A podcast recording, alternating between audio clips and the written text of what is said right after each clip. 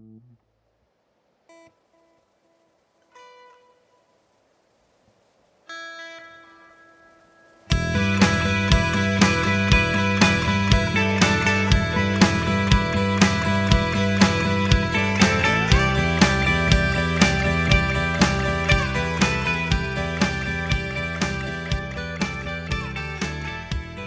Welcome back to Two Nobodies, everyone. Happy New Year. It's been some time since Kyle and I have gotten together to do a little Two Nobodies talk, but we're excited to be back.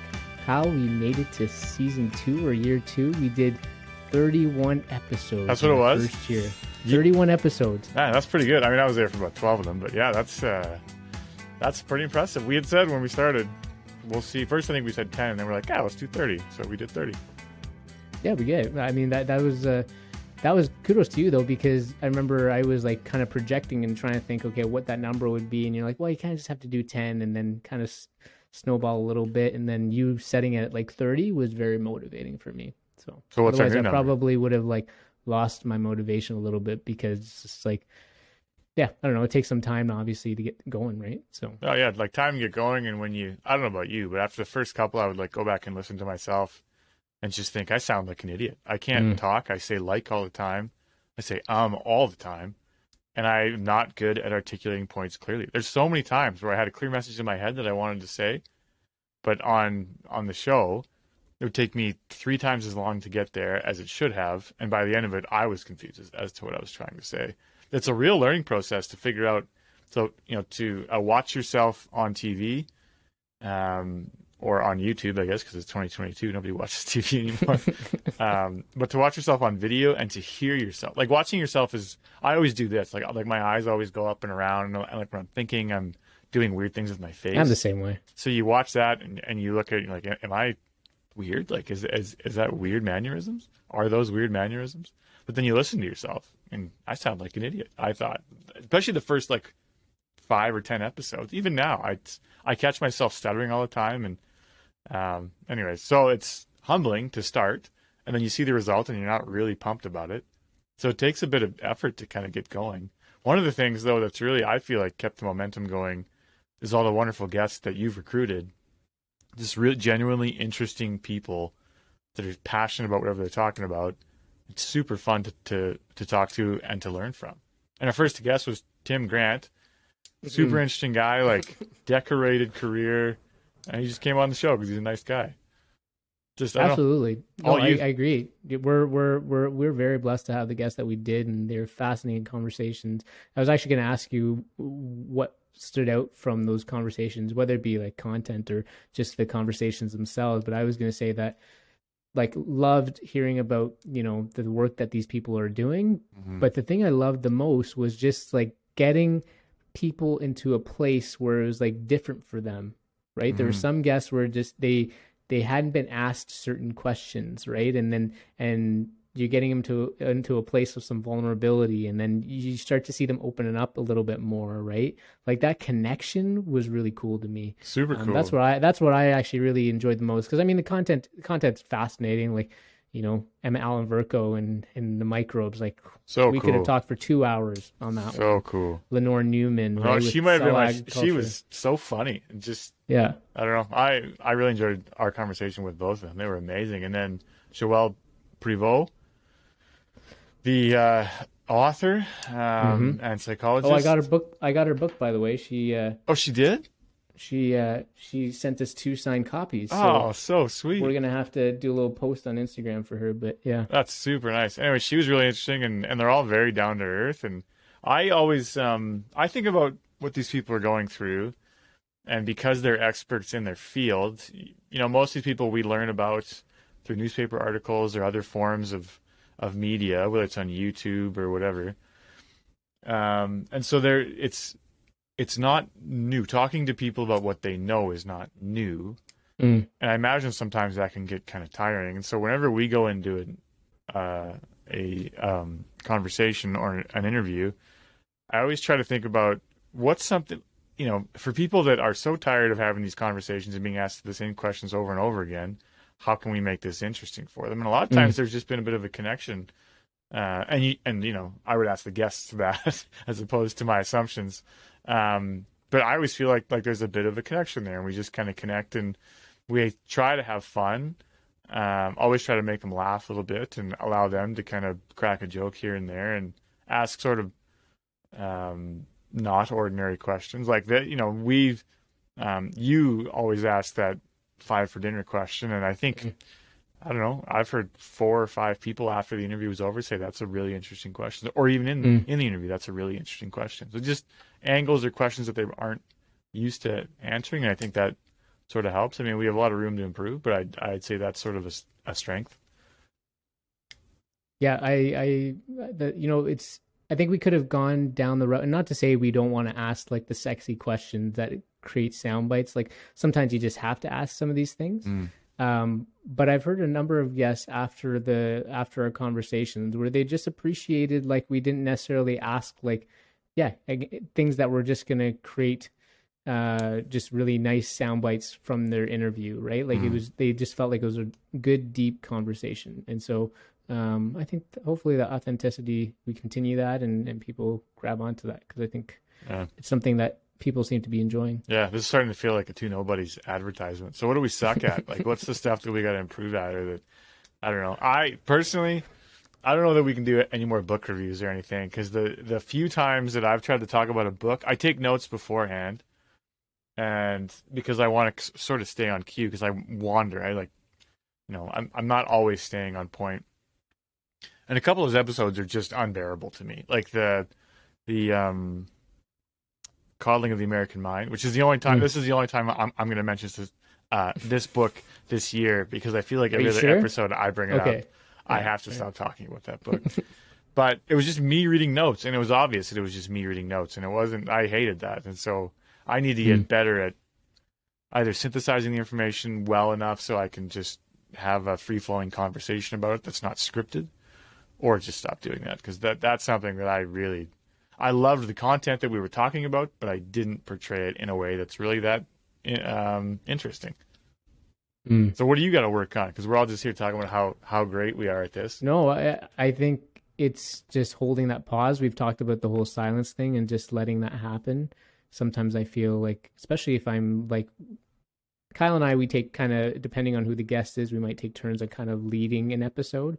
But especially those ones where I'm leading, I feel like this this urge to fill in that space and and I think we just have to hold that a little bit more. So that's definitely I want to I want to work on that. And then the other thing is it's it is tough to when you're having a conversation and you have a question queued up and you you're wanting to pay attention to what that person is saying so that you can build off that conversation but you might have some really good questions that you have in the queue and so it's like figuring out when to place those questions and that's definitely an area that I want to work in because I get stressed. Like I really like I'm like super. By the end of these episodes, my jaw is so tight and like my my masseter muscles here are just tense, right? And so yeah, that's I just want to just listen to these people and have good conversations and not put so much pressure on like okay i have this set of questions right yeah. that i need to ask because actually yeah. that's that's when it feels forced and that's when it feels like um, more of an interview, which I know generally some of these things are, but I like the I like the ones where they're a lot more free flowing. Yeah, I find it's really hard to actively listen, to have 100% of my attention on somebody who's saying mm-hmm. something interesting, and think about what I'm going to say next. You know, so your point, like I have these questions queued up. I, I want to listen to what you're saying because that is sort of how we can have natural sounding conversations but I also have some questions I want to get through in case their point ends and there isn't a clear question, you know, mm. off of what they just said. So you want to have something queued up, but you want to be paying attention, but you can't always do that. And you've done a lot of interviews by yourself. When it's both of us, we can sort of rely on somebody else to maybe have the next question in mind or to sort of help with that momentum. But if it's just you, you're everything. Like you are the one leading the interview, you are the one trying to make it, you know, comfortable for the guest, but also natural sounding conversation, but also mm. get to the points that you want to touch on it's hard. I mean, I I feel for you. Um, so, anyways, hopefully we have more episodes with both of us in them this year because that would be absolutely that'd be sweet. Um, yeah, yeah. We got a website coming. I think I was working on I'm it before excited. the new year. I mean, I think it looks good, but I've never done any uh, any kind of web design, so it probably looks terrible. Um, It But- looks good, guys. It really does. I hope people like it. it was me. So don't if you like look at it and you think this is really bad, that's totally fair and you're probably right. But to me, I'm like, mm, microphone picture right here. This looks good. Um, probably gonna win an award. So, anyways, that should be coming soonish, and then we've got some. Uh, you've been booking meetings, and I keep telling you that I'm gonna try to invite people on, and I got a couple that I'm really excited about. Um, that hopefully say yes. Um, so yeah, hopefully here's to another year of uh, podcasting and having interesting conversations with interesting people. Let's just see what's possible, man. Let's. I, I'm having a lot of fun, and I, I guess the other thing is that, um, you know, just appreciated that you and I have been able to connect. Like before this whole thing, we were friends, but I would say we've had some really good conversations with each other, like on and off our recordings. And so just appreciate you as a friend and looking forward to building our friendship even closer this year. Yeah, this is almost like a social thing because we when we're really Mm. cooking, we're we're touching base, like we're messaging every other day, and we're Mhm. actually conversing at least once a week, and I really appreciate that. Yeah, we've definitely grown as buds, and um, I think that's really really nice. So I'm quite grateful for that, and hopefully that continues too. Maybe some maybe there'll just be like a massive rift between us, and then we'll have like competing podcasts and. If we end up in like a podcast war or something. Well, who knows, right? I mean, this could turn into Yeah. Avengers Endgame podcast version or something, which I actually Mm. didn't see those movies, but you know, I imagine there's a war there somewhere. So maybe that's us. Yeah. Um, how was your break? How was your Christmas? It was low key. It was uh, just the three of us. We typically, in the past, would go to Ontario visit family, but decided not to do that this year. Just stay here. Uh, it was it was Avina, uh, my daughter. She just in a gift coma, right? Like just Yeah. got so many gifts, and I don't know. It, we we I don't know about you, but we we debate this. We've debated this the last couple of years. We're we're cognizant of not giving her too much, obviously, but at the same time, it's something about just this pandemic and her not being able to go out and stuff like that. It just for both of us, we have a soft spot of wanting to, and this is not the right way of probably doing it, but filling that maybe void with like just things for her, Sure. right? And Yeah. and this is the only time really of the of the year that we would do that, and so yeah. Anyways, I don't feel bad about it, but it just it makes me pause a little bit about whether that was the right approach or what does that mean. But Well, particularly her. now because it's been so cold where we live. Mhm. It's not you can't take your kid out if you can take him out at all. You can't take him out for more than 15, 20 minutes. So that Mhm. limits all these outdoor activities. Lots of days we just didn't take him out because it was minus 40 with a wind chill or something. And so you get frostbite in no time. So I, I, Yeah. I get that too. And particularly around this time of year, you feel kind of caged in or something. And there's only so many toys you can play with so many ways before you need, you know, a bit of injection of the new. So I get that, buddy. Yeah, no, well, that, no, that's true. Um, we watched, uh, watch, try to watch movies every now and then. When I watched, uh, did you watch Don't Look Up? Yeah, What did you think of it? great. Loved it. It was, it was hilarious. Yeah, it was- I- it was just very the funny. irony they had into it. Obviously, there's a play on like Trump and his son with the president and the Yeah. chief of staff and then but just yeah just this extreme example of like how there's still polarization and then they find out you know that they've been duped and it's just too late and Yeah. And i mean, Yeah. yeah, like there's a lot of oh, sort that was probably a spoiler guys for anyone who hasn't Or have they been duped? It depends on what you think duped is. Or who knows? See now, now they don't know. See, I just saved your butt. Um, yeah, I thought it was really good. A little on the nose. Like there's no, there's no finesse to those metaphors. It's just, Mm. it's just a kick in the ass. Um, yeah you know, like rightfully so, whatever. And Adam McKay's done some good stuff. He did Vice, and he was the one that did The Big Short.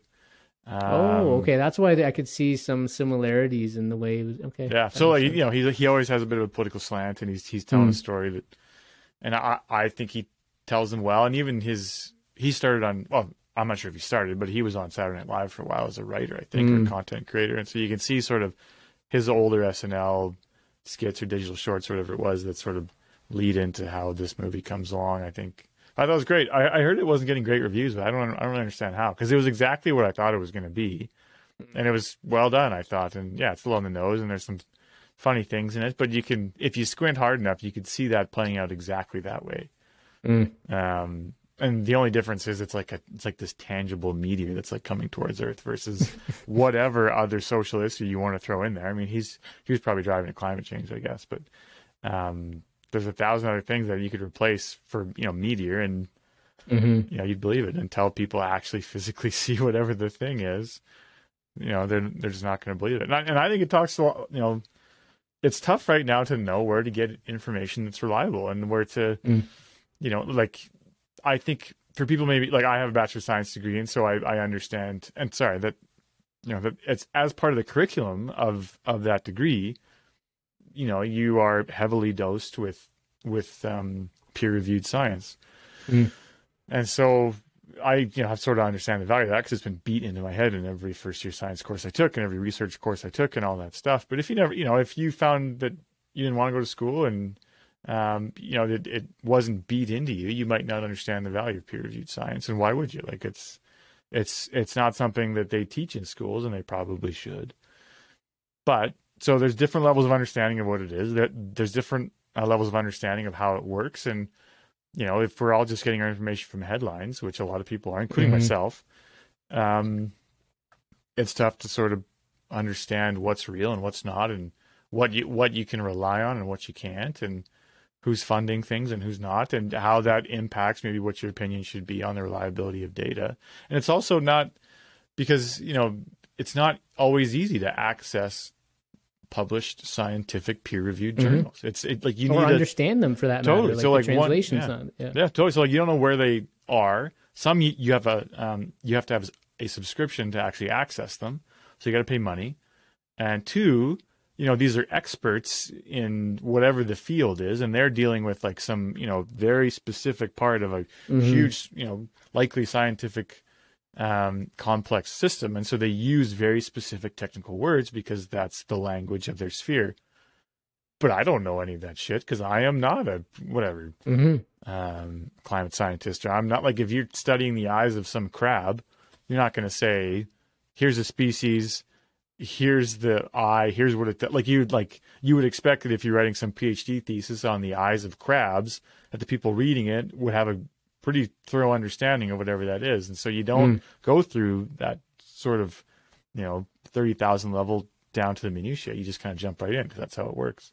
So that's a long-winded way of saying you know, even if you are able to get these reports, they're not always easy to kind of understand. And so then then what? Like then who do you rely on? I mean, there's you could find a bias in just about every single like if it's Fox News, if it's CNN, whatever. Like like you could like almost every media publication has a bit of a leaning politically and I don't know. It's a it's a really hard And- time to figure out what where do you information, how do you trust it? How do you know Mhm. to trust it? Um and to understand the, the scientific peer review process if you've never been exposed to it. And in knowing all these things, the fact that we can't have honest conversations Yeah. about you know some of the not well you know things that are really mainstream obviously you know vaccinations right we know the science is clear and what it does the efficacy of it but if there are, it's still a fairly new vaccine so i can understand why people are a little hesitant Yeah. and so if they have questions and have want and want to have an honest conversation i feel like that space is so small that you just get ripped apart by even asking such questions. And and people might have a pure intent about their questions. It's not that they're trying to like prove you wrong or anything like that. Mhm. they're just genuinely curious and and they want to know if this thing is actually safe for the kids or for themselves. And we should be able to have be able to hold those conversations especially with all the things that you just said. And it seems like we are not able to do so. Like it, it really frustrates me. And especially in a space now where, you know, like I'm vaccinated, I'm getting my booster soon. Like, uh, you know, I will get my my children vaccinated, all that stuff when it comes. But it's a new space, and it, there's there are, are going to be like never in history has a vaccine been rolled out this quickly and like this broadly. And it's amazing. It's a miracle of technology that it's happening. It's you know, it, um, if you're not vaccinated, you should probably get vaccinated. Over 95% of cases, at least where we live, of people that are in the ICU are unvaccinated. Like it's a, Mm. it's a, it's very likely a good thing for, for people to do. And you know, I would encourage you to be vaccinated if, um, if, um, if your doctor agrees with me, right? Like, um, but it's there are going to be some times where, where people have questions on these vaccinations, and the, the answer is just we don't know yet.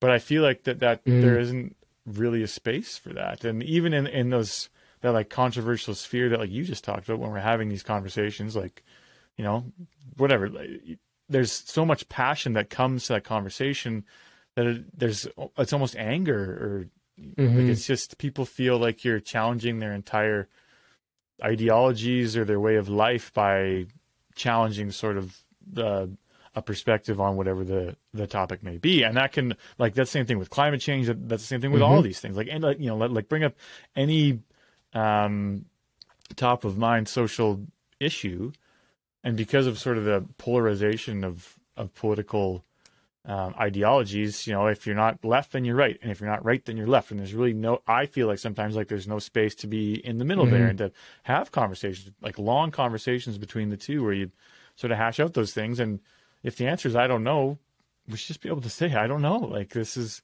like we don't know what the long term trends are. We don't know any of that stuff. We don't know what COVID does to you 20 years after you get COVID. And we should be able to say that stuff. We do know what happens two years after you get COVID, and, and like here's what it is, and we do know, you know, here's what the vaccines do, and here's why they protect you in a lot of ways, and you know, I mean, even like I don't know, like you go on this on this for.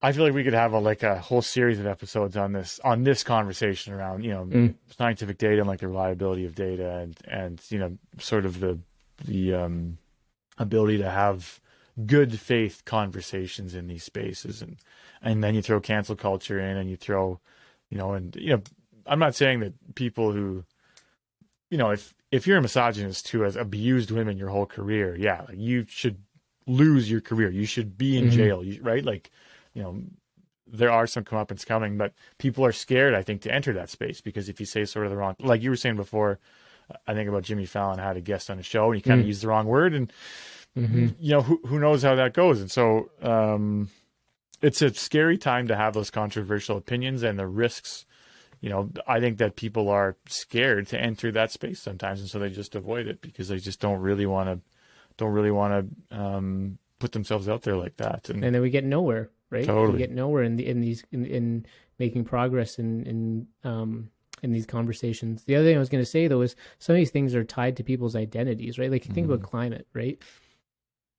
Science is clear. We know there's no we don't need to debate anything about that. But but some of the you know oil and gas sector as we live in our province in Alberta, like there are families and communities have had generations and generations of people tied to that sector, Mhm. right? And it's a part of their identity. And now we're saying, well, your identity is hurting everybody, or or you know, your people are saying some really hard things to these people, Mhm. right? And and so now you're putting these people their backs up against the wall, and you're gonna what kind of reaction do you think you're well and, gonna and it's how right? like through oil and gas and the jobs that they have that's how they currently feed their family like you can't just Mhm. discount this like my family like my grandfather was um an oil man and you know he he fed his family for years and years and years through it you know and my i don't know i i have a long history in my family of of people working in oil and gas and i worked in oil and gas too and i get it.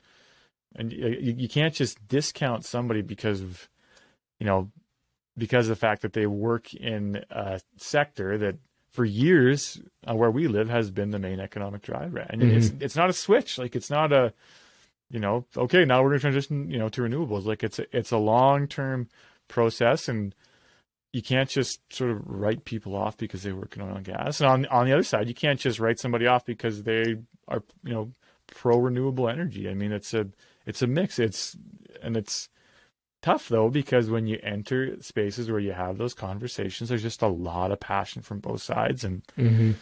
I don't know man it's a it's a weird time to be alive to have those conversations um it's a lot of work to as well to talk to somebody who is passionate about something that's on the opposite side Mhm. with you. It is a lot of work and it, it requires you to put yourself in a spot that is uncomfortable, Mhm. which we're seems like increasingly we're not willing to do. Yep.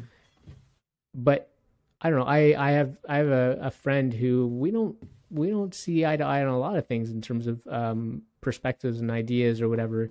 and but we have a relationship right we're friends and so we can actually have a proper conversation about things right there's an investment into our relationship which makes a big difference but now people are just not willing to do that Mhm. right um it, it's it, it makes uh makes me sad a little bit Yeah. Um, Uh, uh, there's a so this I think has started to change a little bit where there are long long form conversations between Mhm. people on opposing ends of view. There's a great YouTube video with Sam Harris and Ben Shapiro. Mm. Just just like talking about everything. And I think it's like a 2-hour video where they just sit down and they even say I'm like they disagree on so much. Um, You know, it's like Ben Shapiro is deeply religious, and Sam Harris wrote probably the most popular, um, um, not agnostic. What's the word when you don't believe in anything? Um, atheist atheist book of our lifetime, certainly. And so, like, but they could, but they can have a civil conversation around it and just kind of recognize that that that you know they're individuals with different opinions, and you know what, they're both right sometimes, and that's.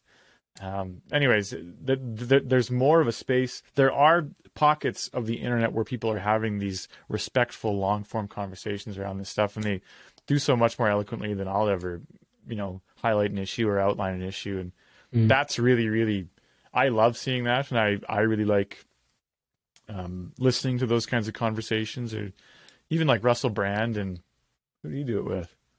Maybe Ben Shapiro too. Actually, I can't. Anyways, I can't. But like there, there are series of conversations between people with very conflicting views and ideologies, and they just have honest conversations, and they sort of respect each other, and they get heated sometimes, but they both sort of are are able to sort of come back down and understand that this is a like like this is the point. Like I'm pointing out Mm. what I see as a flaw in your philosophy, or you know, I'm pointing out some counter arguments to your thoughts, and shouldn't make you upset that somebody's pointing out counter arguments to how you believe. And if you can't, if you can't defend your own viewpoint, then maybe it's time to start questioning your own viewpoint. And that that's something that took me years, years to to kind of learn and Mm. to not. If somebody says something that's true to you and you get upset, whose fault is that, right? And I was the one that people would say something to me that had hundred percent truth in it. But I didn't like that it was true or something, and so I would get Mm. I would get upset. I would get you know I was the person that was like yelling down at people and just not healthy and not a cool way to converse. And who wants to be hang out with that guy or have a conversation with that guy? The last ten years or so, I really really tried to sort of stop that and understand other perspectives. And I'm still terrible Mm. at it, but um, I really appreciate these long form conversations because these are like experts in their field, you know, hmm uh, and they can sit down and have respectful conversations with each other. And I, I really appreciate those types of things that are going on right now.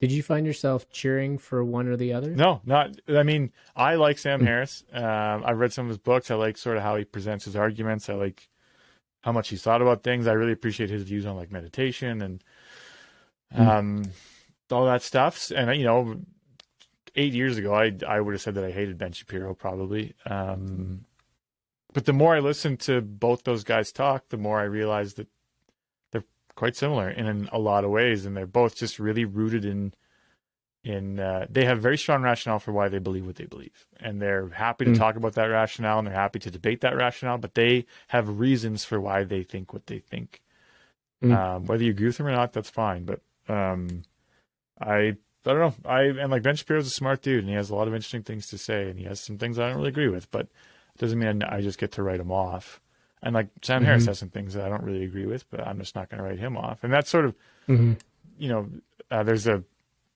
so this thing I read, uh, you know, uh, and it has more to do with the polarization of political ideologies. And I think I've talked about this before in the podcast, so sorry, man. But how, like in No. 1990, we'll say they polled left-leaning and and um, right-leaning voters in, in in the United States. So like the um, the this is one of the things that I do when I'm talking and I'm collecting my thoughts. I stumble over my words and I don't like it.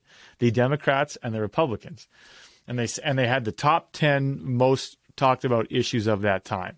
And they said, okay, person who has voted Democrat your whole life, how many of these issues do you align with, or you know, how many of of these issues do you agree with? So whatever. So like anti-gun, uh, pro-abortion, and and uh, pro-environment. Let's say.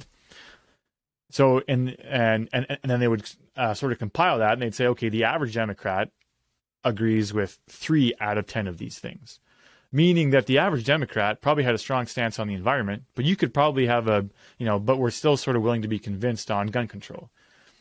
And and it was the same on the right. They mm. redid that recently, and it's something like eight out of ten. So if you're a Democrat, mm. you agree with whatever the top eight of the ten hot topics of are the day. You agree with the Democratic position on that. So you're much more enshrined in sort of what the thought processes are w- with that political party and what that means is there's less of a space to have a bit of a conversation. And mm-hmm. you can sort of, it also sucks because as a Republican, you can say, I know what those Democrats think. Or as a Democrat, you can say, I know um, what those Republicans think. And you're probably right. And so it, it kind of allows you to just disregard that entire opinion. Like people mm-hmm. are really, and like mm-hmm. people are also a lot more tied and ingrained in the, in their party as opposed to their positions on issues meaning that if some brand new issue popped up tomorrow, whatever it was, uh, life on Mars, right. and the Democrats said no, there is no life, and the Republicans said yes, there is mm-hmm. life. There are people, and if if I recall, it's the majority who would say, well, my party, my party, who is the Democrat Party, says there's no life on Mars, so there's no life on Mars, and you can't uh, convince me otherwise. And the Republicans would say, well, my party believes that there is life on Mars. And so that's what I believe, and you can't convince me otherwise. Where that so like they're much more and there's also like a bit more of a negative hue too, where people sort of align their political positions. Like as a Democrat, I'm a Democrat because I hate those Republicans, not mm-hmm. because I'm passionate about what my party does, mm-hmm. and vice versa. It's tribal culture. Totally. So there's a bit more of a negative passion around it because you're aligning yourself with this group of people, not because, and you know, to a certain degree, because you believe in what they believe, and like what their positions are, but you're heavily influenced by the fact that yeah, like these people are cool, but I hate those people over there. Mm. It's it's a really weird thing, and I'd love to say that that's not the case in Canada because we're not a two party system, but it's not. I mean, yes, there are more options, but really, you know, you, you lean one way or the other, and there's a bunch of parties mm-hmm. for you to lean one way or the other, and maybe they're a little bit different, but we're still it's still not that different in Canada. I don't think. No, I agree. I think it's it's uh, not different at all. I, I, think I mean I think that makes sense. People don't have the time to to read everything and research things yeah. and and you know form a, informed opinions of of certain topics. And so then who are they going to go to? They're going to go to their media of choice. They're going to go to their their friends, their family, people who they trust, right? And so if they trust the Democratic Party, then they're going to just align with them, right? Now, then that requires there has to be some responsibility that some of these parties and politicians and media folks have to take, which is that they they are um, people who who inform the public on so many different things and help form their positions on things, and they should hold that that privilege or or they should hold that space with a lot of privilege, right? And I'm not sure that, that probably happens, right? Um, yeah, it's. Uh, I, I, read that too about climate change, and, and, I'm reading a book called "Saving Us" by Katharine Hayhoe. Hmm. It's fantastic, and she's. Uh, I don't know if you've heard about her. She's no. an atmospheric scientist out of uh, Texas, and uh, she's actually Canadian, but she moved to Texas, hmm. and she she's a strong Christian, and she talks about sort of why um, her faith has made her, you know, uh, study what she studied and why you know she's pursued climate change. But she is she there's she says there's clear data to show that at the end of the day the thing that makes people move one way or the other is their political ideology and their leanings. Mm. and she kind of goes into that for a number of reasons but one of those reasons is because people are looking for or tend to band with what they know as their source of truth when they don't know what is true and what what is to believe, especially in this day and age. We don't know yeah. what to believe at all. Like you said, you started this podcast with that, and so then you're going to go to to your party. Yeah, fair enough. But uh, yeah. yeah. what I was gonna uh, I was gonna say though, talking about sort of this strong allegiance to one party or the other. I don't know if you've been following what's been happening in the states in like in November, but so earlier this year, the Democrats passed significant uh, legislation or uh, funding to support people who you know are having a trouble going through COVID. So like you know major monthly payments, kind of similar to CERB, our yeah. CERB yeah. Canadian Emergency Response Benefit. And so that was a success. It was I think one point something trillion. It might be more than that. It was a significant amount of money. But the bigger prize or something that was supposed to follow was Joe Biden's Build Back Better plan. Okay. Which is essentially to make inroads in a number of areas. This is like progressives like wish list, right? So obviously action on climate change and and action on social justice and and a number of different things that are super important to progressives. And so it, I believe it passed the House and then it goes to the Senate. And so I'm not sure if you're aware, but the United States Senate right now is a 50 50 split. And if you remember from 2020, how excited Democrats were to pick up those two extra seats um, so that they could have that 50 50 split. Well, um, the senator from Virginia, Joe Manchin, um, essentially blocked the bill. And so it didn't allow it to go through. And this would have been, you know, two to three trillion dollars. Um, I know I'm putting a range on that and Sure. talking about trillion, No. but it was a significant amount of money that would have made um, would have made a difference for sure in a number of areas. And it just makes me think that progressives like they it seems like they can never get their act together in terms of moving things along. There's always like this on one side there's this like extreme of like it has to be perfect, it has to be the silver bullet. And then on the other side it's like, well, it's too far, you're too far gone, so I'm not willing to talk to you. Mm. But like you have this moment right now, and the midterm elections in the United States are this year. You have this moment right now where in 2020, so many progressives, so many people were excited to just move on. You got these two extra senators, and yes, some things were passed. It's not like it's been a dud of the first two years for Joe mm-hmm. Biden. Some things have gotten passed, but you have this moment to make some historic, historic programming legislation, and you can't get it done. And it's like if conservatives and Republicans had that chance, hundred percent they would band together and figure that shit Really? out. Like it's just yeah, oh no question. I think well, I think part of it is that, you know, conservatives by definition and principle, when change happens, there's a lot to lose, right? You're conservative for a reason. And so you're gonna make sure that you get involved. You're gonna make sure that you, you know, you um, hold on to whatever you have, right? There's a lot more incentive. Whereas progressives, it's you're always chasing this thing that's not really defined very well, Mm. I think. And so it's just it, it boggles my mind. We've seen this in we've seen this in Canada too, in in several provinces where um, progressives could not band together in a strategic way, and then all of a sudden, the next election, you see people frustrated, and then they vote in a conservative government, right? And so it's the same thing. I I, I really question the 2022 midterms whether. Um, same thing with Obama. I mean, it, whether this thing goes to the Republicans and you see a shift in power, and then what? Then you're going to be like, oh, we had those two years to get something done and we couldn't, right? And you ever watch? It's just uh, I, I I think I think there's just a lot. It just frustrates me whenever I see, um, and maybe there's still a chance they're saying um, Joe Manchin maybe did this on purpose because now he has kind of control of things, so he can really say what he really wants, Mhm. and there's still an opportunity to do this bill, and so maybe there's a possibility of doing that.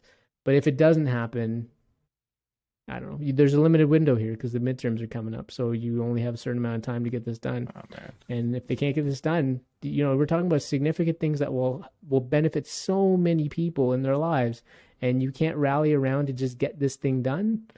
bummer, dude. I don't. That man, what a name, Joe Manchin. That's a name. Yeah, he's uh he he is holding a significant amount of power for sure. He's uh, you think he's like sort of? And I don't know anything about this stuff. Um, you think he's sort? That's like you sort of mentioned the fact that maybe he did it now because he has all this sway and power, and everybody's talking about Joe Manchin, and politically, that's probably like politically, you know, politics in some ways is a popularity contest, and so if you if people know you, um, that's not a bad thing. You ever watch Veep? oh yeah, yeah. I haven't watched all the seasons, but definitely. Man, watched it, that show, if that's any reflection of reality, just like, I don't know, man. and and, I, and I'm not saying it is. I, I don't know anything about that stuff, but um, if even a fraction of that is true, and like how people are sort of recruited to vote one way or another on a certain bill or whatever it is, um, Well, Joe Man- Joe. Manchin's from uh, so Virginia is typically a Republican state. Like Trump won that in 2020 by 16 percentage points, like significant. And so I think Joe Manchin's opposition to the progressive part of his party is a real big seller for a lot of the voters in Virginia because it's like, okay, he's somebody who's, you know, he's sticking to us. He's he's holding down Virginian values, Sure. right? And So maybe he did it to be true to his voters. Oh, for sure. Oh, 100%. I mean, all these things are political for sure. But it's just when you have when you have this massive opportunity to make a Sure. significant amount of change. Sure. Um, Obama's book uh, that I read, he talks about uh, was it was it the climate legislation or was it was it Obamacare? But anyways, probably Obamacare. He, you know, he was able to convince some people to some Congress people to to sacrifice their political career-. And then the midterms, they lost. They lost their careers, but it was because they voted for Obamacare, right? Ah, Transformational stuff, right? For at least for that country. Um, I don't know. You're talking about two to three trillion dollars. Like that is huge. it's big money. Like, what's the GDP of the United States right now? I think fourteen trillion. that's, that's a fat chunk of change. It's a lot of money, and I mean the concern is about borrowing, and it's like, okay, now you're concerned about borrowing. like all this time, your debt. If you look at the U.S. debt clock, that you find that online, like it's just enormous, and now you're now you're concerned about debt. It's always that question. It's like debt, but I mean, this is. I'm sure there's, uh, you know, out of two, three, two to three trillion dollars, you're gonna have some things that are falling through the cracks and are prop- probably not properly planned or thought Mhm. through. Um, but there's there was significant climate stuff in there, right? I mean, it wasn't the perfect bill. They were talking about doing originally. They were talking about doing a clean electricity standard, which would have made a significant amount of difference. It obviously would have uh, taken coal power off the grid in the United Hmm. States, but Joe Manchin's from a coal power state, right? So then they shifted to incentives and, and putting a lot of money, throwing money at the problem. And so there's a lot of subsidies and incentives and things like that that were a part of Hmm. this bill, as opposed to like that kind of legislation. But it still didn't, uh, still didn't go through. Oh man, crazy. Yeah, sorry, I can't offer up any, you know, pithy uh, retorts to any of that. I just don't know anything about American politics. I haven't been following much at all. No, it was just something I, I wanted to bring up because I'm like, am I in this? Am I thinking about this the wrong way? Like, it just, it just seems that every time progressives, whether it be in this country or anywhere, when they have the opportunity, there's yeah, there's this year of like, okay, everyone's gonna, we're gonna do something, and then all of a sudden, the knives come out and, and people are like, oh no, this is not progressive enough, or you're going too far, rather than just looking at like, you know, it's a constant progress. You're not going to make change overnight, right? Like it's a big ship that the United States has to. No, move. there's a Like, video uh, on YouTube. There's a guy. Ah, shit, what's his name? John. I can't remember. He just did like a joint. So he has his own um, YouTube channel, which is worth watching on its own. Very interesting guy. He's not very old. I doubt he's he, he might be in his 30s. He just covers topics that are generally interesting. Um, and his YouTube channel has now kind of sort of gained some momentum. But he just paired up with the New York Times, and, and they put together a video that's speaking to basically exactly what you're talking about. It's it's it's uh, titled something that, that's a little um, clickbaity. It's it's like liberal hypocrisy has stalled all democratic policies or something like that. But you should look it up because I didn't know much about it, and I I had watched it. It's pretty interesting, and he's he's pretty good at sort of um, I don't know at uh, uh, communicating complex sort of histories and problems and theories or whatever. And um, Mm. the heck's his name, John something. But yeah, just look up John, uh, New York Times, liberal hypocrisy, and I'm Mm. sure it'll pop up. Um, Mm. But he talks he, he talks about that exactly, and I think he even mentions Mm. like the ability of sort of the Democrats to find ways to not be as cohesive as they need to, whereas the other side has always been a bit of a Mhm. bit of a more cohesive unit. So I don't I don't think you're off base based on one YouTube video I watched. So I mean, what more do you need, right? Yeah, for sure. I wanted to ask you about so Elon Musk is uh, was doing a podcast or something recently, and he was asked about people criticizing his wealth, Hmm. right? And particularly, um, there are some Democratic senators, Elizabeth Warren in particular, maybe Bernie Sanders, um, who have said, you know, I think Elizabeth Warren even called Elon Musk a freeloader Oh, and said, you know, he's He's not, not paying his taxes, taxes. and all this kind of stuff. Richest man in the world, or second richest man in the world, Mm. whatever. And he's not paying any taxes. And so he he talks about this, and he said, well, I, it's not like I'm sitting on a big pile of cash. Like all my wealth essentially is tied up with two companies, Tesla and SpaceX. Tesla as stock, and he's like, I own 20% of the company. So shareholders determine the value of that company. And right now they're valuing it at a trillion dollars. So yeah, my wealth is that much, 20% of that, um, essentially. And then SpaceX, he's like, you know, um, it's it's a private company, but you know, my my wealth is tied up in that as well. It's not like I just have all this cash. And I started to think about it, about whether that made sense to me. And I think it does because I you know, it's like you're discounting the, you know, I think I think SpaceX maybe from my point of view is a little bit more controversial than Tesla, um, just because you can argue the amount of satellites they're putting up there. Like, is that a good thing? Um, the amount of like, cars floating in space. Yeah, and emissions that come out of these things, and and I've read an article about how um, the launch sites like it it really destroys the surrounding land around those mm. areas and and all kinds of stuff. So I, I think SpaceX may be a little bit more controversial, but still, like NASA is not is not doing anything, and SpaceX stepped in is and is now the pretty much the main firm or company that is is doing NASA's business. Right? Clearly, they're adding value in some hmm. way, mm. shape, or form, and obviously Tesla is adding a ton of value and has advanced EVs beyond anyone's imagination in the short amount of time that they've involved. Yeah. And so he put his, you know, I, I, we may have talked about this, but if you've ever heard about his story, like when he did PayPal and he had a billion dollars and he he risked that for SpaceX and it was like down to the last launch and if it didn't work, he would have lost that billion dollars essentially. And he was willing to do that because for him it was about solving some important problem and achieving something of great value, right? Like so to get that kind of criticism, and he says he doesn't have any offshore bank accounts, mm. and like he, I mean, I'm sure people have looked into this. Yeah, so I don't know. I don't. I, I, guess I don't. I don't know. I don't have a problem with it. I guess is what I'm trying to say. But I want to hear your thoughts. If it, do you think it's a problem that, you know, and he recently also sold some of his Tesla stock because he was criticizing like, hey, people were like, hey, you should t- sell your Tesla stock and then put that money towards like ending world hunger or something. And he's like, well, if there was an actual feasible way to do that, I would do that. Mm. Right. And then the UN, I think, got involved and like, no, there are programs here. You could totally help out and so he's sold some of his Tesla stock as a result. Interesting. That. So yeah, I mean, but, I, yeah. Anyway, so I don't know. I don't know enough about U.S. tax law to have an opinion worth listening to on this.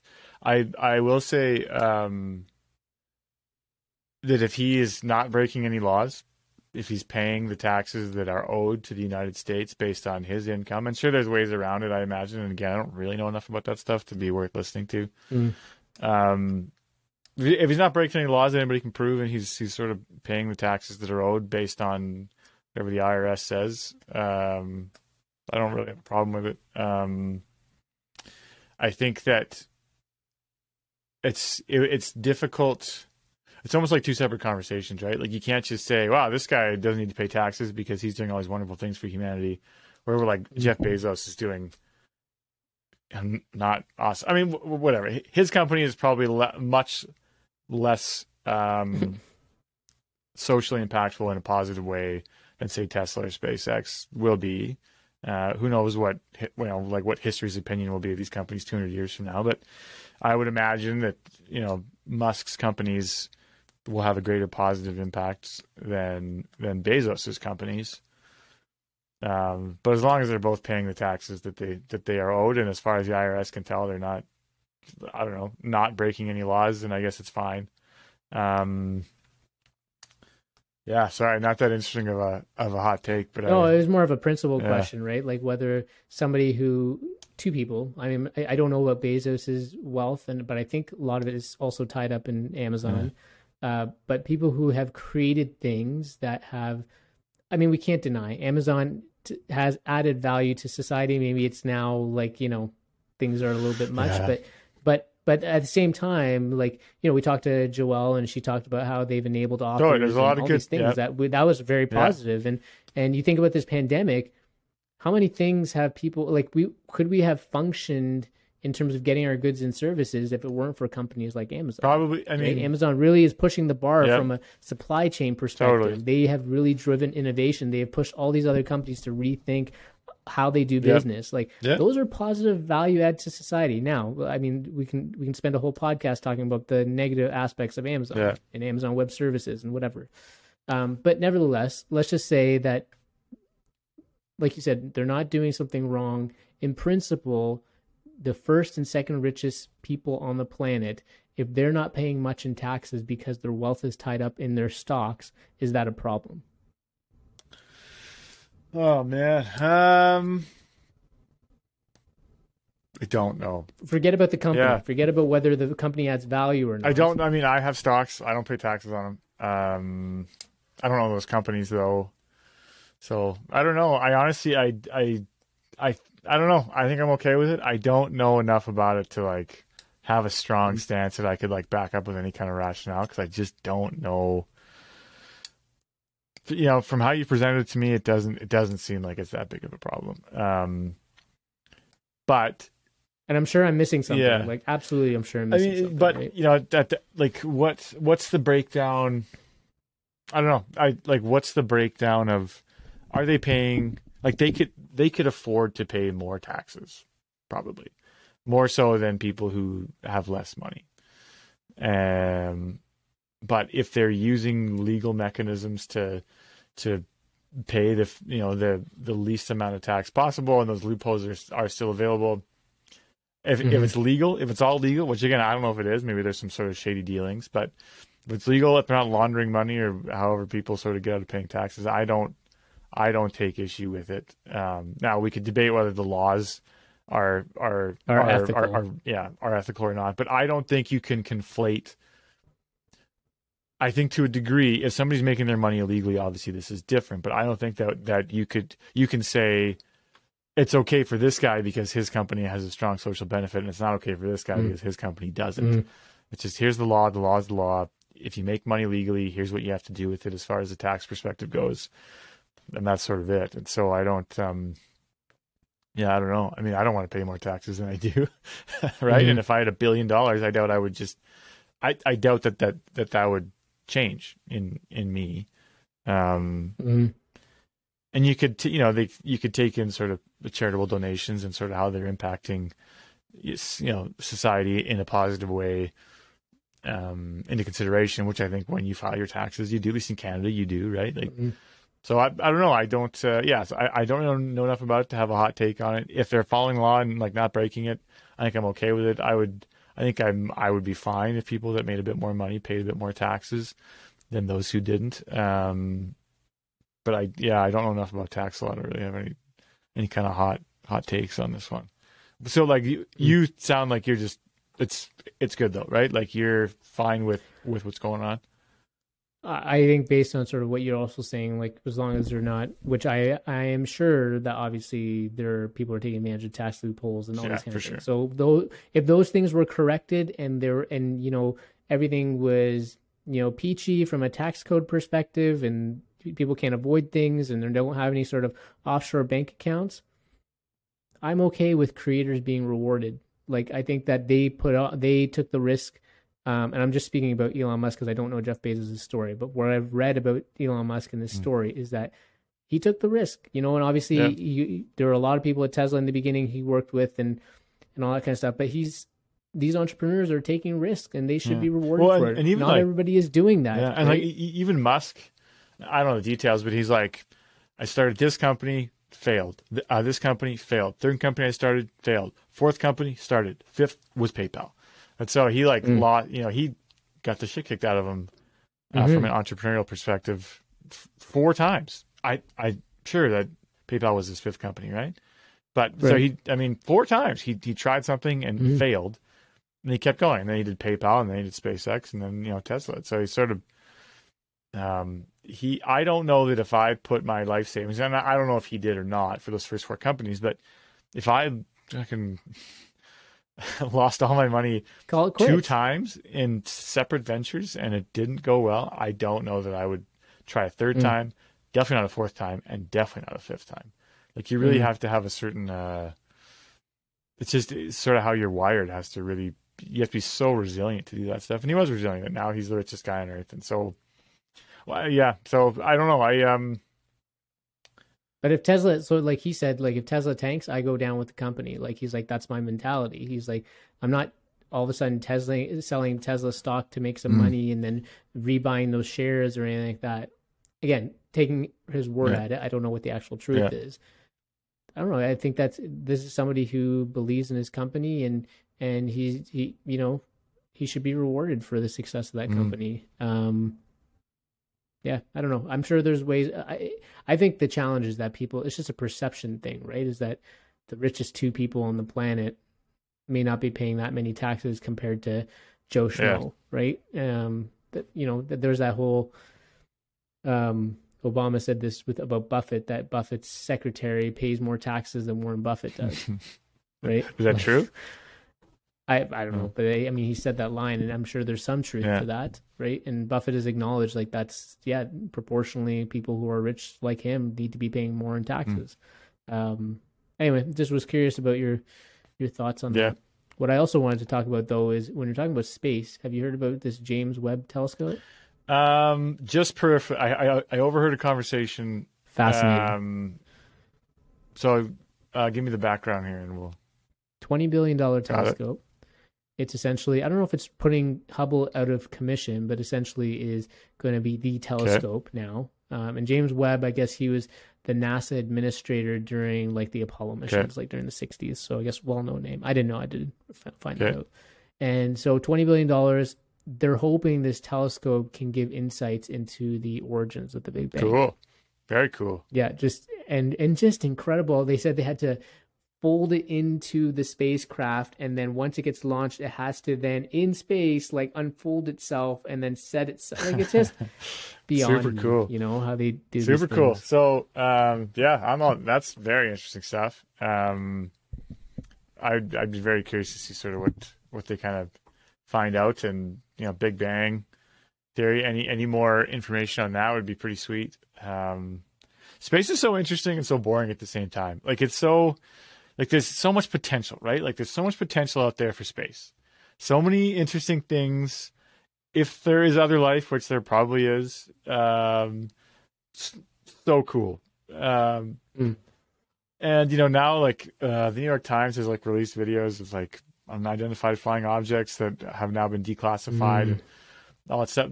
That's all interesting stuff too. But I don't know. It's just I I find um, like when a new like uh, uh, what just went to Mars. There was like a little robot that went to Mars and like Mm. it's just boring. It's just like red dirt and it, cool, right? Like it's it's there and that's fun. Um, but it's the journey that it's makes it the, so the- amazing The journey is insane. The, the the fact that they can even put a man into space and women into space and like put them on planets and like that's insane. That's just so crazy. Um, but they never find anything that cool. I have this debate I with, think- with like some friends of mine all the time, and you're gonna get a whole bunch of hate probably, one. probably, and I, you know, like Chris Hadfield is now not going to come on our show, not that he ever was before, but like Chris, like make space interesting to me. Um, and it, it's you know, to be fair, I had a telescope when I was a kid. Like I used to look at the moon; it's awesome. There's a lot of cool stuff. But I had this debate w- w- um, with my friends of like the ocean versus space. Like, what's more interesting right Mm. now? The ocean. Mm. Uh, I'm 100% team ocean because there's so many interesting things going on in the ocean.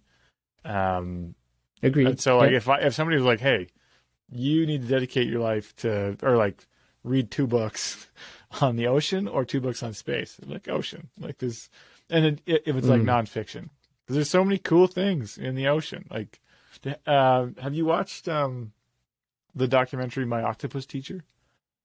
Oh man, you should watch it. It's super cool. The, the, this guy in like South Africa, uh, just like dives this sort of little coastal kelp forest every day Mm. for not quite a year, and he makes this relation and he like forms this relationship with this octopus, and the stuff that this octopus does is insane. It's so cool, really, really cool. And just like that's pretty interesting. Um, have you heard that killer whales are now actively hunting great white sharks off the coast of Africa? I think I heard. I think I saw. There are great white sharks yes. washing up on the shores. They're Mm. dead, and only their Mm. one organ is gone. So they, so like these killer whales know how to kill a shark and the and, and like the best part of the shark to eat. How cool Mm. is that? That's so cool. Uh, so like they're the apex predator now in the ocean. Um, Mm. probably I don't know, but that's I mean that's cool. Have you ever heard like the blue ringed octopus? Check out this No. blue ringed octopus. It's like this little octopus. It's like orange. It has little blue rings on it, and it's lethal. It like has like a little toxin in it that like you don't feel it, but it'll like puncture hmm. your skin and it puts a toxin in you, and you slowly go paralyzed. You, you sorry, you slowly become paralyzed and you die. It's like this cute little hmm. octopus. It like changes. It's like kind of like flashy blue and orange. It's super cool. This is just a blue ringed octopus. It could totally kill you. I, I, I mean, I, I, I don't disagree with you. I think the ocean is obviously we don't know enough about our oceans. We don't know about the the internal core about our Earth. Like we do a lot more exploration. It seems like outside of our Earth than than we do on Earth in that mm-hmm. regard. I think the thing that's cool for me about space is that it just goes beyond one's mental capacity and Totally. imagination. Like I was reading today about, you know, we I'm sure you've seen these videos of how you know the Earth, like they they show the Earth and then these next planet and the next planet, you see the Earth get smaller and Mhm. smaller, and then when it's compared to the Sun, it's so tiny, and then the Sun compared to the next star or whatever. I was reading this article about how they they were able to detect this mega I don't know if it was a Death Star, but essentially when a star is on its is now done, it releases a ton of energy. And so they said they were able to either capture or detect this flare of energy that emitted 1 billion times more energy than this our sun in one tenth of a second. Like I don't even know how to put that Yeah. together. I don't even know what No, that you means can't comprehend it. to me that like it's just that's the cool part for Yeah. me is that it just goes beyond your imagination even like simple enough you think about our solar system that we have these marbles just in this three-dimensional space and they're just happen to move around each other uh, and you know we're just we're just on terra firma here and we can't even we don't know what that looks like. Like to be able to go to space and then see that blue marble or any of these other planets like it, it just yeah again i think it's just so it just boggles my mind so much more than i think. I think the ocean is so cool and i think there's obviously like the midnight zone and the dark parts of the ocean. We don't know much about it. There's so many crazy species down there that we have no idea exist. Fascinating but i think it's like so much more tangible and i think that's cool in Mhm. itself but then like the fact that so much of space is not tangible just for me takes it to another yeah, level. no, that's fair. I think the fact that it's not tangible is what is what sort of makes it not. that Oh, detracts you yeah, a 'cause little it's bit just like okay, Yeah, so okay. there's this star that blows up and it's a billion times greater than the sun. right So it's like so far away. yeah. I'm never gonna feel its heat or like that's a lot of energy. yeah Like we're all gonna die one day. Like there's gonna you know the, the sun will explode and like that'll be it or whatever it is that does it. Like our planet is you know eventually gonna just be wiped up. I'm Mm. sure, but um, it's just because it's unfathomable. Because our brain just doesn't sort of comprehend what that means. I don't know. Maybe I'm too stupid to sort of realize the, the like potential of it or something. But until there's like, you know, life in outer space, or they, I don't know. You ever seen the movie Event Horizon? There's just like there's like this ship. no It's like a ghost ship. It's like a ship that's like floating in space. It's just like full of dead people, and like they send people Hmm. like until we find like an Event Horizon from a different, whatever you know, planet millions of light years away that's just like floating, but like there's nothing in it. We go in and it's doing weird stuff. Till that happens, then space becomes yeah, cool. then space cooler than the ocean immediately, right? Yeah. Like that's the thing. It takes like one little thing, and it's just like this is space is awesome. Space is the coolest. We just haven't had that thing yet. Although, why did those videos of of uh, UFOs or whatever they called them um, from the Air Force, from the U.S. Air Force, not garner more interest? Like, like, have you seen these things? No, I've heard Joe Rogan talk about these things like endlessly. Uh, with I don't those guys, understand- I haven't seen. I don't understand videos, why it's not bigger news. Like it, they just basically admitted that there's here's these things that are flying in our airspace that we don't know how they we don't know why they move the way they do. We don't know how they move the way they do. Like it's I think maybe because I it's like it- done in that sort of that whatever fighter jets use for the um, visual imaging. It's it's not like you know super clear 4K whatever we use now, but Mm. still it's like these objects and the guy's like, "What is that?" I have no idea. It's like moving back and forth super quick, and then it's just Mm. gone. Like, why are we Mhm. not talking about that? I can't believe that that like it's almost like that. Uh, Don't look up, where they're like, yeah, like there's a meteor coming, and everybody's gonna die, and they just nobody took it seriously, and um. I don't know. You could. I I thought of that immediately when I saw a couple scenes in that "Don't Look Up" Mm. because releasing interesting information here, and it's not, you know, it's like death isn't imminent because of these images, but these are like groundbreaking stuff. Uh, and it's basically like the United States government admitting that we have that there are strange things happening and we can't explain them. And here's a video of it. Everybody was like, "Oh, that's cool." You know, did the others win last night? I don't know. Interesting stuff. I don't know. Maybe there's. I, I. I think. I don't know. For me, it's. It, it is interesting, but I don't. Um, I don't. I wasn't captivated by it. I guess because I guess maybe it's. I needed like some some authorities, some good authorities to really like weigh in on this, right? Like, and and I've heard like Neil deGrasse. He was on Tyson or whatever. He was on. uh on Joe Rogan's podcast and he talks about this and he, he kind of makes some good scientific arguments about like okay what that could have been like you could have glitch in in in, in the hmm. systems you could have you know people's perception as a pilot like I don't know if they're the most trustworthy people um not to say that they don't see they haven't seen what they saw but anyways I I, I mean I think there's a number of arguments to be mm. made I don't doubt that there aren't there isn't life out there like how could you just the expanding universe in itself like there's so much unexplored. How can we say that there it'd be ignorant to say that there isn't anything yeah. out there right? But i don't know. I, I think it's uh i don't know. I, I, think just needs a little bit more scientific consensus from that's something actually i was going to ask you is that so you're um that guy uh that you you told me more recently about who you you read his book. Is it steve pinker? Steven pinker Robert yeah. Pinker? Steve yeah. Steven pinker. He did you hear him on Joe Rogan show? Uh, I watched a clip of his first appearance on that show, but it was like from a couple years ago, I think. So he did one a few about a oh, month cool. or yeah, no, two ago. Yeah. Really, really interesting, and they had a um, fascinating conversation. And I can see, I can totally understand why you're a fan of his. He sounds. Uh, yeah, sounds, I mean, uh, I've only read one of his books. It's called Enlightenment Now, but it's just like, you know, here's what here's what everybody says is is mm-hmm. what's going on right now. Like, like this is the worst time to be alive for all these reasons. And here's like, it's patently false. Here's all the data to show that this mm-hmm. is easily the greatest time to be alive. And it was just a really mm-hmm. refreshing book because the, and he just backed, and I, whatever, I didn't check his data, whatever, like why, but just really, and he's, you know, he's a good writer. Um, and I found that book really interesting. So I've got one more of his on hold at the library. I can't remember what it's called, but.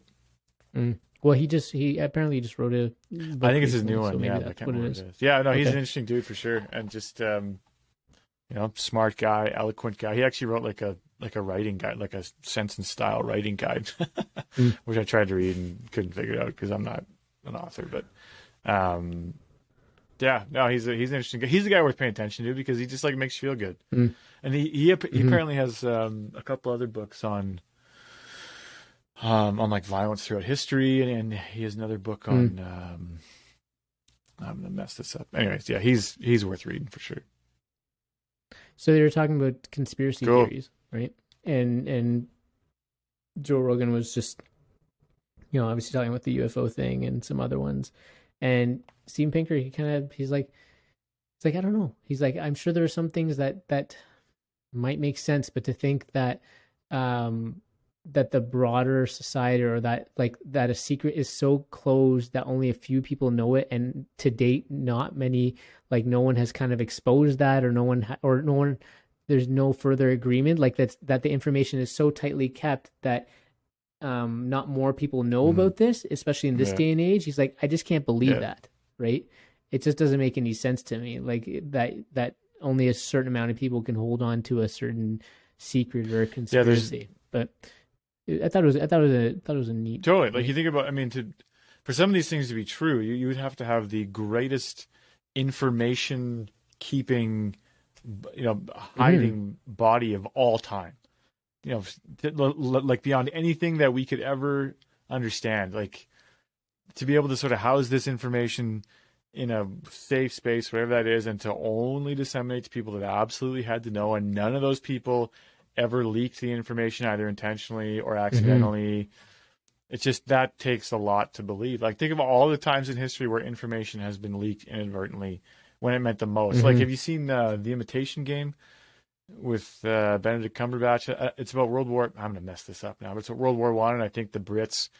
It's the coding one. The German code. Okay, I haven't seen it, but I know about it. Yeah. Um, and like that, you know, according to the movie, and I, am not a historian, like that played a major role in Germany losing the war, and it all happened because they, you know there was mm. a couple little like I don't know. So I, I just think that you know, there's a, there have been a lot of things where the stakes have been incredibly high, and that information leaked for whatever reason, and you know, like governments and large bodies can't can't keep secrets forever, and so why why would Mhm. these, you know, whatever the body in question is, why would they be able to keep these secrets so locked up and tight? And Mhm, mhm. also, like, what's the motive around it? I don't know. I've I've never. Yeah. Yeah, no, I don't think I've ever really been super convinced by you know rationale behind is there conspiracy any theories. conspiracy theory, like mainstream one that you maybe grew up with, and you're like, ah, that might sound like kind of real, or Um, I I don't think so. I can't even like really think of No? like like what are some popular ones? Like throw some my way and I'll tell you if they're true or not.